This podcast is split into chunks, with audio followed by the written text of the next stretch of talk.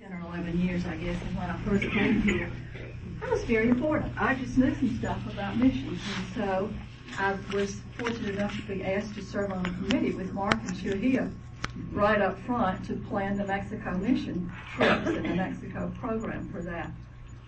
And at the same time, Jane Riley was on that committee. So I commenced to tell Mark and Shuhia how to do something. I tried to tell Jane uh, Riley how to be a speaker. well, she asked me. So I told her what I thought. Since then, I've learned some stuff. I've learned to be quiet. And uh, so I will be quiet. But then we went on the Mexico mission trip, and Dave Hills was in the group. And Jim and I were so blessed to get to know Dave right at the very beginning, working in mission. I should have known this whole family has a heart for others and a love for others.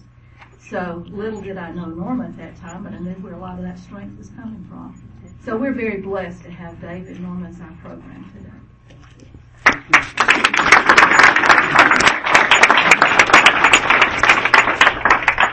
By the way, I'm Dave.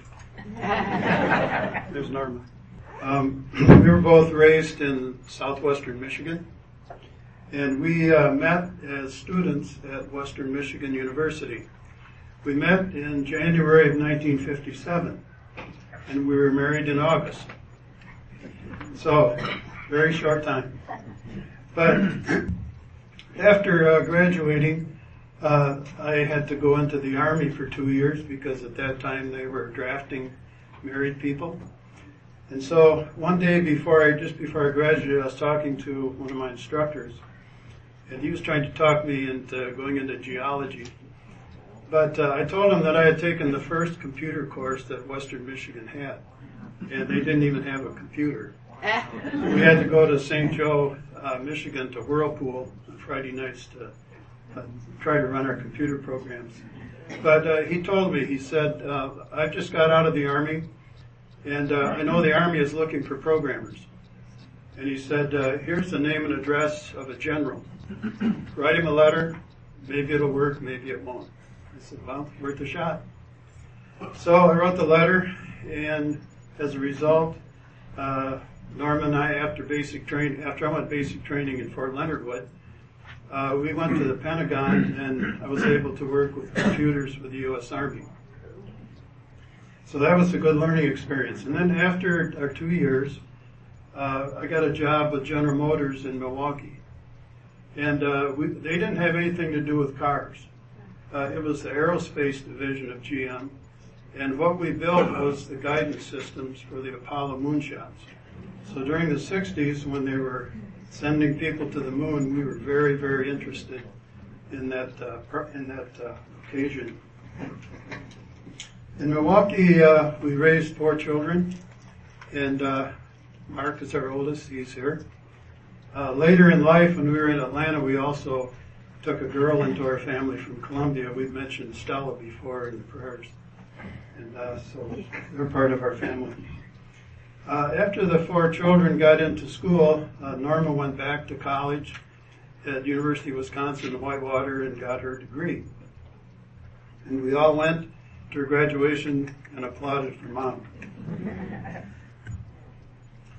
Uh, after uh, I left General Motors after nine years and started my own little software company, and things were going really well.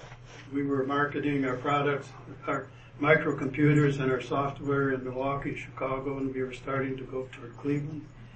But then in the early 80s, uh, the economy in Wisconsin uh, really took a big hit. The big companies, manufacturing companies, were leaving, uh, going south or overseas, and businesses dried up.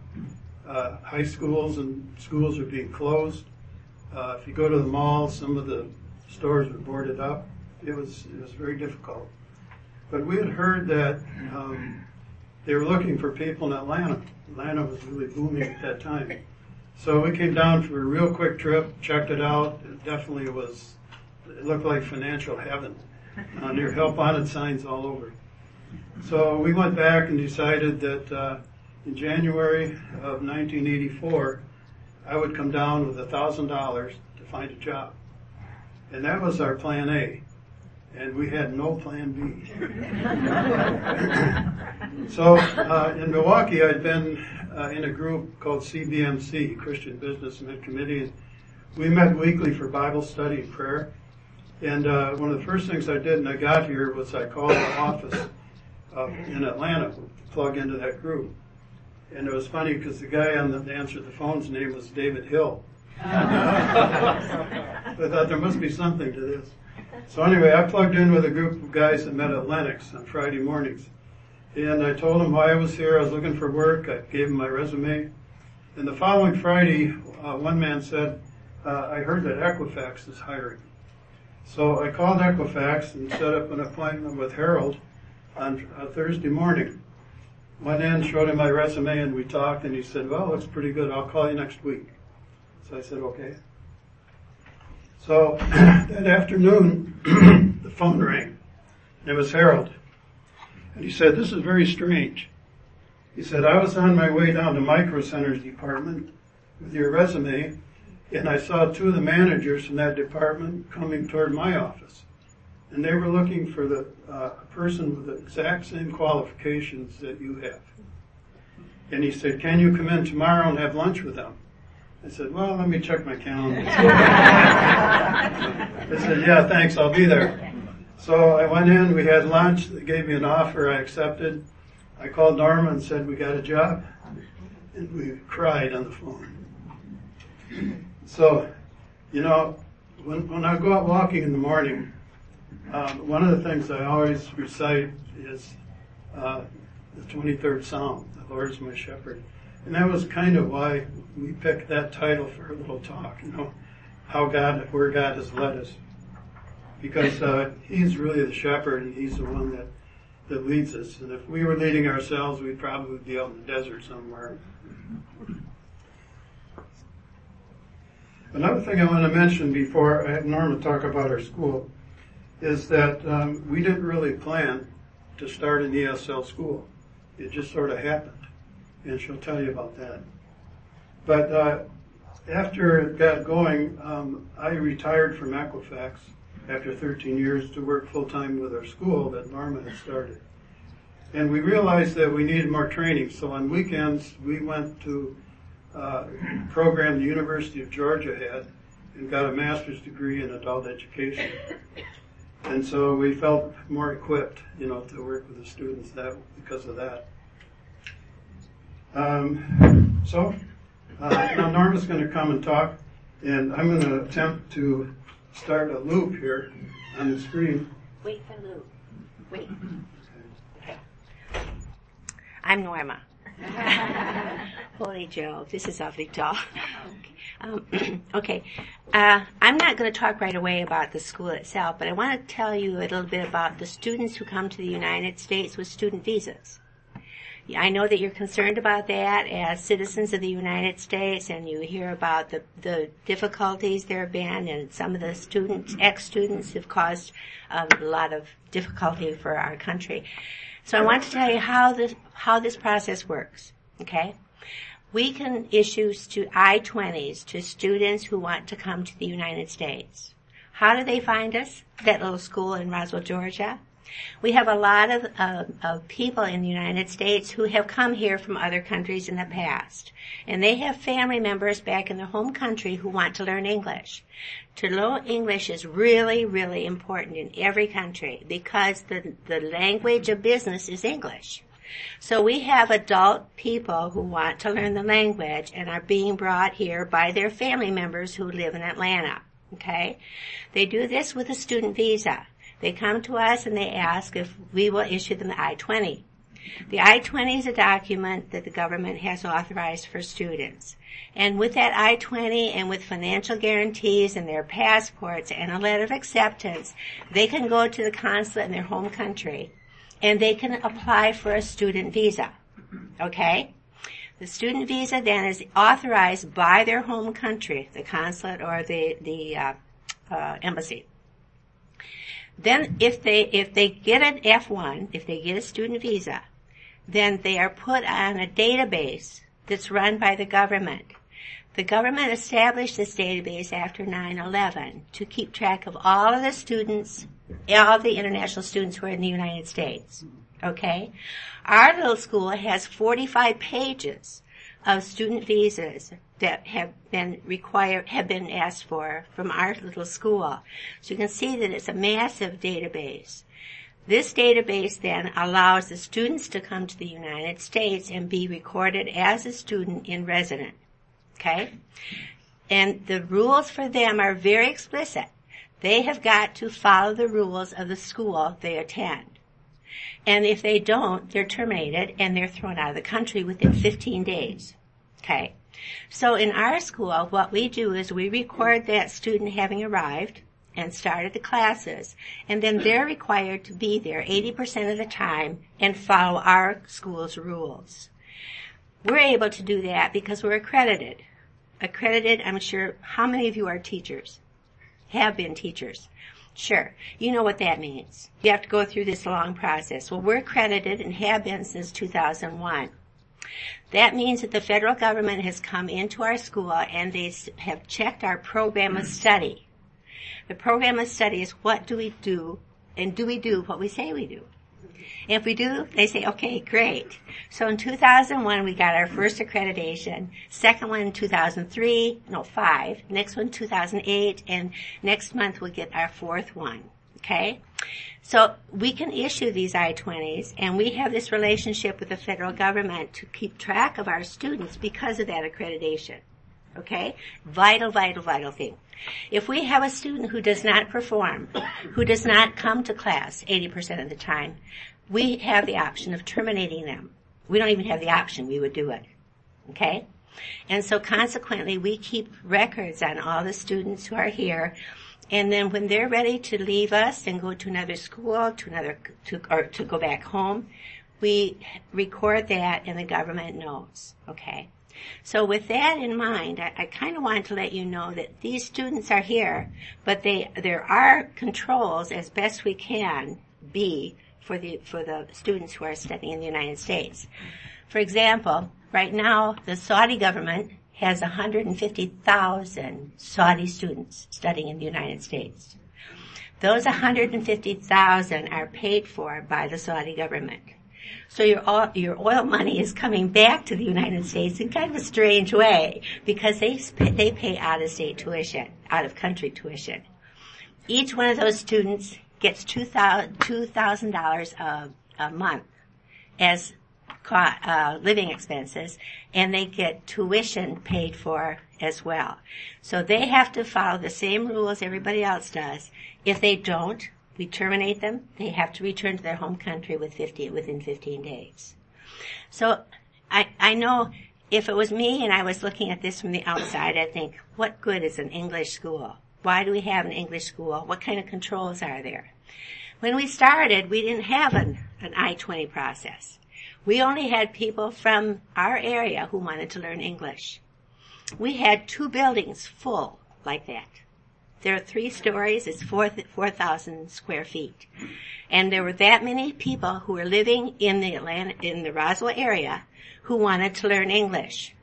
They needed it for their jobs. They needed it for professional development. They needed it for uh, talking with their children, and they needed it in order to go back to their home country and have uh, just a step up from the average person. but when, after 9/11, gradually that group diminished, and we ended up with just one little building that housed. I think we have about 150 students there now.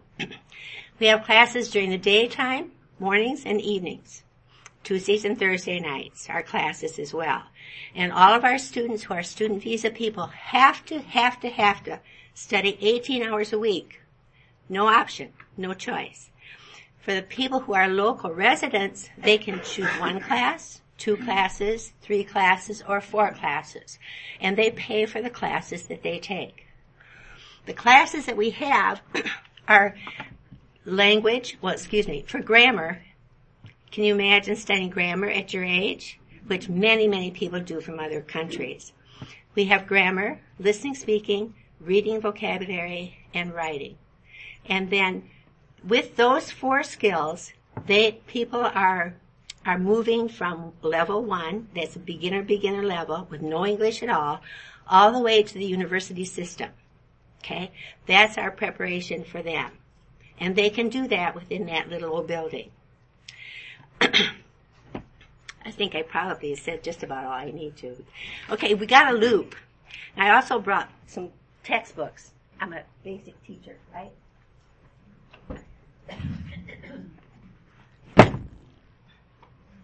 The most important thing, oh, wouldn't you know they'd be in the bottom? Okay, the loop is looping. It's a loop. These are pictures of our students.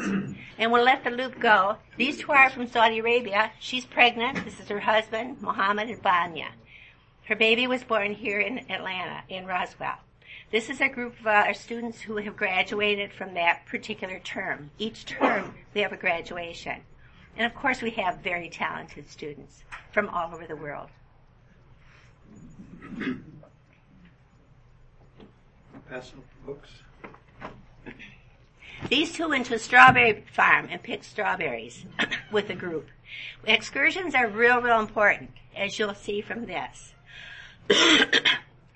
it's part of the culture. They go to CNN, they take the MARTA, they learn how to, they go to Cyclorama. To the microphone. Oh, I'm sorry.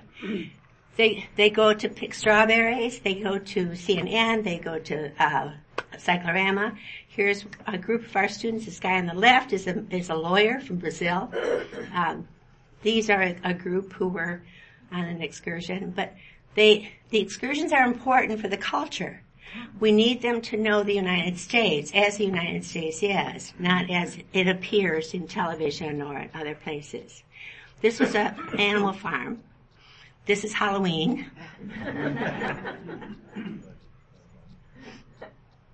This was another group of Halloweeners. They were big on Halloween at Lawrenceville. We had two sites, but we just closed Lawrenceville because of economics, per, economic reasons. So some of the students from Lawrenceville are on these pictures, but they don't, they aren't the people that we know as well. Simone on the right is, has a husband who's working here. She just had her, her third baby. Um, this is obviously a nature center that the her students, the kids from Lawrenceville went to, and then pumpkin picking. That was a biggie. They really enjoyed that as well.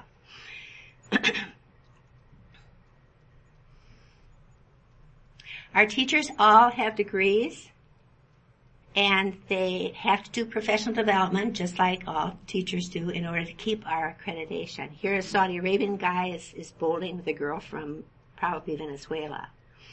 These two are married. He's South Korean. She's Colombian. And they were married this last, uh, couple months ago. This one I especially want you to look at. Notice the gal on the far right. Notice her, I, I always forget their names.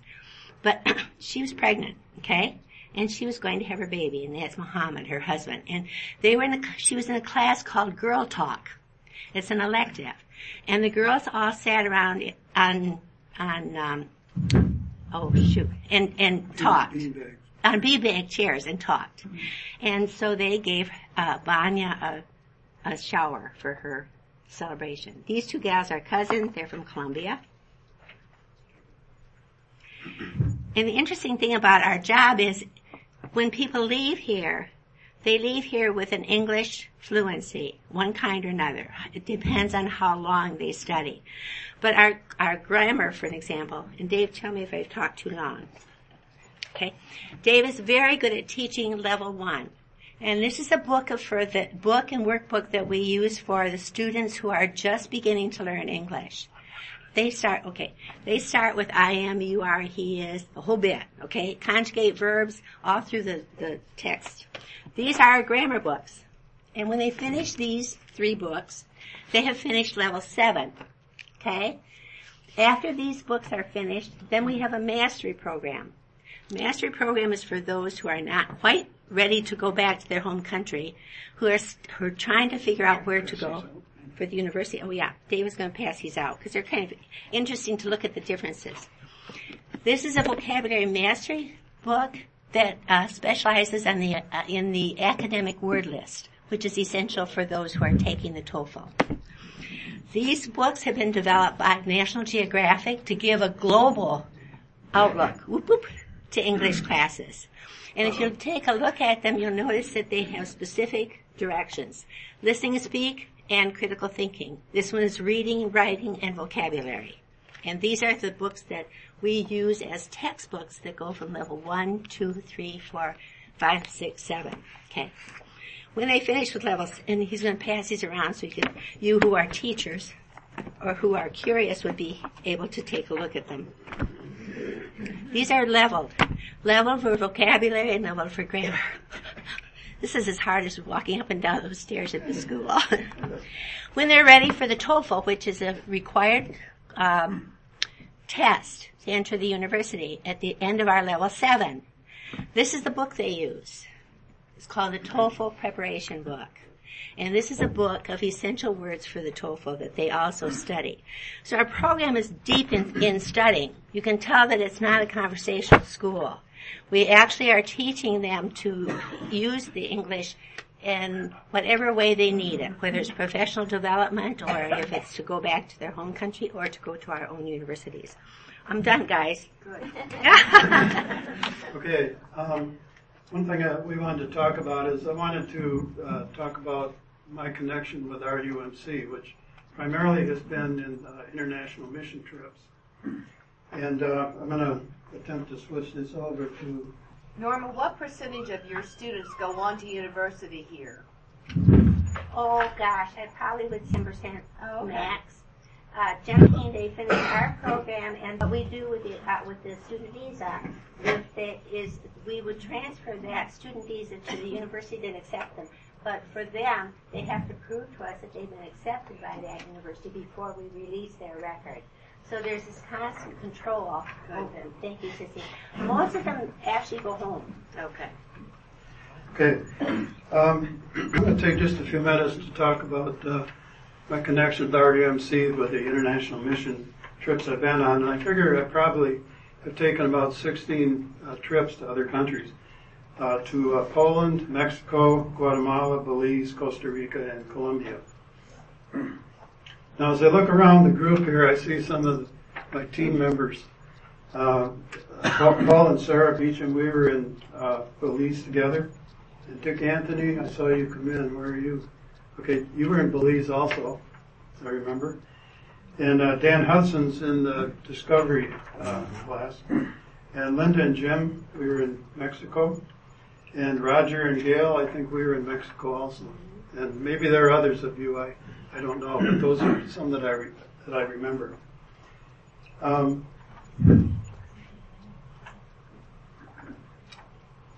I want to talk uh, just briefly about three different places that uh, uh, we've been to. Uh, the first one is uh, Belize. And uh, interestingly enough, Belize uh, has an, a kind of an interesting history. This is a picture of the capital city, Belmopan, which is not on the coast. It's 50 miles inland. The reason for that is that uh, in 1961, Belize experienced its second hurricane in 30 years, which devastated Belize City that's on the coast, Caribbean coast. So they decided to move the government buildings 50 miles inland and build a planned community. And this is the community where we built a church. took several years. But the community is like no other capital city. It's all nice. There are no slums. Uh, it's well lit. People are friendly. It looks economically stable because most of them work for the government. So it was a great place to be. And this is uh, the building and construction, and the cement blocks in a round circle are because that's where we had our devotions together. And in that area of Central America, primarily Mexico, uh, Guatemala, and Belize, there are a lot of Mayan ruins, and Belize has some.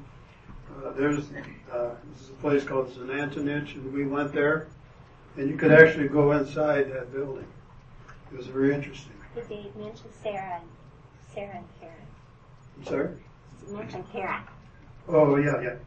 Okay. Uh, one of the things uh, that was uh, fun for me was uh, on one of the years I went to Belize, um, our daughter, Karen, said, I'd like to go. And she was in college. And uh, so I said, well, call the leader and, and uh, tell him you'd like to go. So she did. When she got off the phone, she says, I can't believe it. He said I couldn't go because I was a girl. And I said, well, we got a meeting tonight. Put on your Peachtree Road Race t-shirt and come to the meeting with me. And she did. Not a word was said. She went on the trip and there was another girl that joined it too. So, I also went because I thought the two girls should be there. yeah. Yeah, so anyway, that, that was, that was good. Um, the next uh, place I want to mention briefly is uh, Colombia. Now, the North Georgia Conference for many years had been building churches in Bogota. And Arthur Ivy and Mary Alice were the primary movers for that. They would organize teams from North Georgia to go to Bogota. And this is one of the last uh, churches they built called the Tarsus Church. And uh, when they finished that building, Arthur and Mary Alice decided to be full-time in Peru. And so I was, after that, for about five years, I led teams to Colombia once, once a year. That seems kind of strange. You figure from RUMC one team a year, but that's the way it was back then. It's much better now.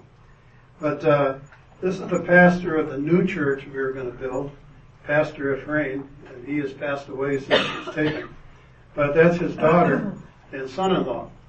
And the son-in-law's name is Andres, and he has an interesting story. He told me that he used to be a hitman for the mafia. Colombia, and somebody one night shared the gospel with him, and he accepted Christ. He told me he traded his gun for a Bible, and he married the pastor's daughter. So that's a real change, right? Now this was the site that we were going to build this church, and uh, this uh, young man on the left was an interesting guy. He had dug the footings for that whole thing in one week with a shovel. And uh, we were very impressed, so we gave him a really nice pair of leather, leather work gloves. Well, the next couple of days, he showed up for work, but without the gloves. We thought, well, maybe he sold them or somebody stole them or something. But anyway, uh, he didn't wear the gloves. Well, on Sunday, when we had church service, he came to church with the gloves on. No. They were they were too nice to use for work. Oh. Now, there's something very unusual about this picture. Have you ever seen cows on sidewalks before? I guess they want to keep their hoofs clean. But uh, this is because formerly this area was a pasture, and the farmer was still bringing his cows in to feed. In the meantime, the community was being built. So I guess the zoning laws are a little bit behind schedule there. And then uh, following year, the walls were up and it was ready for the roof. And uh, the following year, they were having worship services in there, so we celebrated with them. This little girl, Albernelli Nino, was a compassion child that Norm and I were uh, supporting. And compassion at that time, I don't know if they still do now, but had a policy, if you go to the country of your child, they will arrange a meeting. So we met at the agency with the parents, the mom and her and her little sister, and the agency people. And then we went to their home in the slums in, in, in Bogota. we had to walk because you can't take a car down that road. The ruts are so bad. But we went to the home and it was a little cement block building. The only furniture they had were beds in the living room and a kitchen and a small bathroom. And we passed out gifts and uh, the little girl smiled and the mom cried. So then we took them to a mall, which was not far away, but they had never been to the mall. And we had chicken. We said our goodbyes. Then later, her family moved out of Bogota because the father got a job somewhere else, and we lost touch. She's probably in her late 20s now, so hopefully she remembers what she was taught by compassion. And uh, this was uh, uh, Semana Santa or Easter week that we were there. And uh, on Sunday we drove around to some little communities in Bogota. Of course, they're celebrating Easter, but uh, the guest of honor is Mary. the last place I want to talk about is Poland. And I think this was one of the most interesting places that I've been to. Uh, the man with me there is Zbigniew Wojnacki. He's the Methodist pastor. And uh, the first trip that uh, North Georgia went to was in 1989. And Zbigniew had uh, bought a building that originally had been a Lutheran church. Then when the communists took over, it was changed to a government building, and then it was deserted. He bought it for $100. And the, uh, some people in Atlanta area organized some teams to go over and renovate that building. Well, in 1989, um, that was the first year that Poland had free elections in 50 years. And we were there just before the elections. The result of the elections were that most of the communists were voted out. Uh, Zbigniew said some of them cared about the people, and so they were reelected. But basically, Poland got freedom. And when we were there in 1989, it was terrible. The people were depressed. You'd go in the supermarkets, and there's practically nothing on the shelves. Can you imagine? Many people, most people didn't have cars. Everybody was afraid. And we were out of the country. We were foreigners, so people just stayed away from us. I wanted to take some pictures of some kids in the park, and they ran because we were foreign, and their parents told them stay away from foreign people. Well, we finished the building after a couple of years, and then I decided 10 years later, 1999, I wanted to go back and see the church that we had worked on. So I just went back, and Zbigniew took me up there. He had moved to another church in the meantime, and it, it was great. It was just beautiful. Well, then, um, in 19, uh, 2004, we tried to organize the Roswell team to go and uh, help in an English camp that Zbigniew had organized. And uh, so I got one person, and that was Ann. She went along with me. But, uh, you know, two people can't do an English camp, so we joined a group from Naperville, Illinois, became part of their team. And uh, we had the English camp. This is the team from Naperville.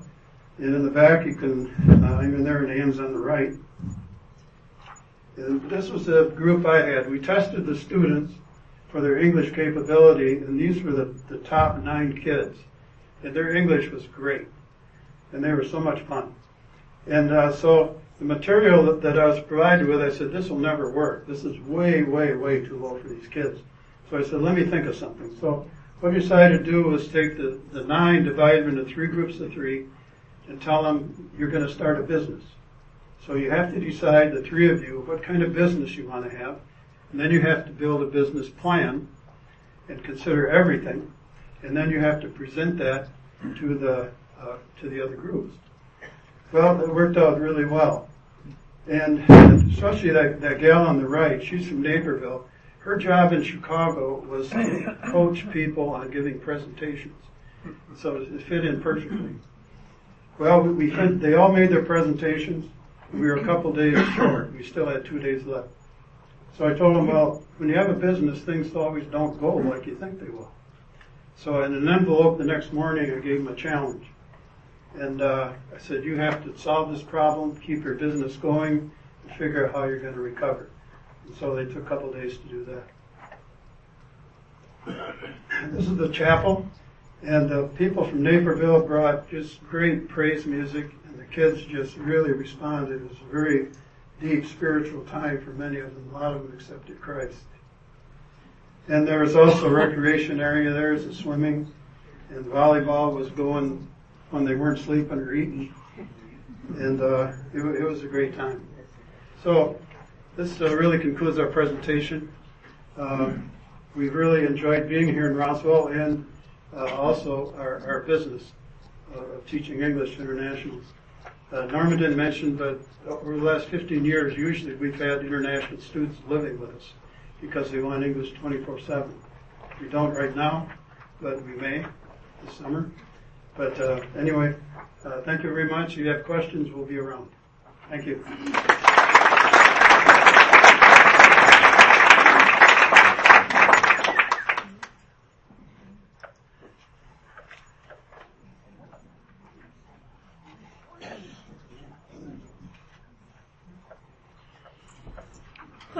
Thank you, Dave and Norma. That was wonderful.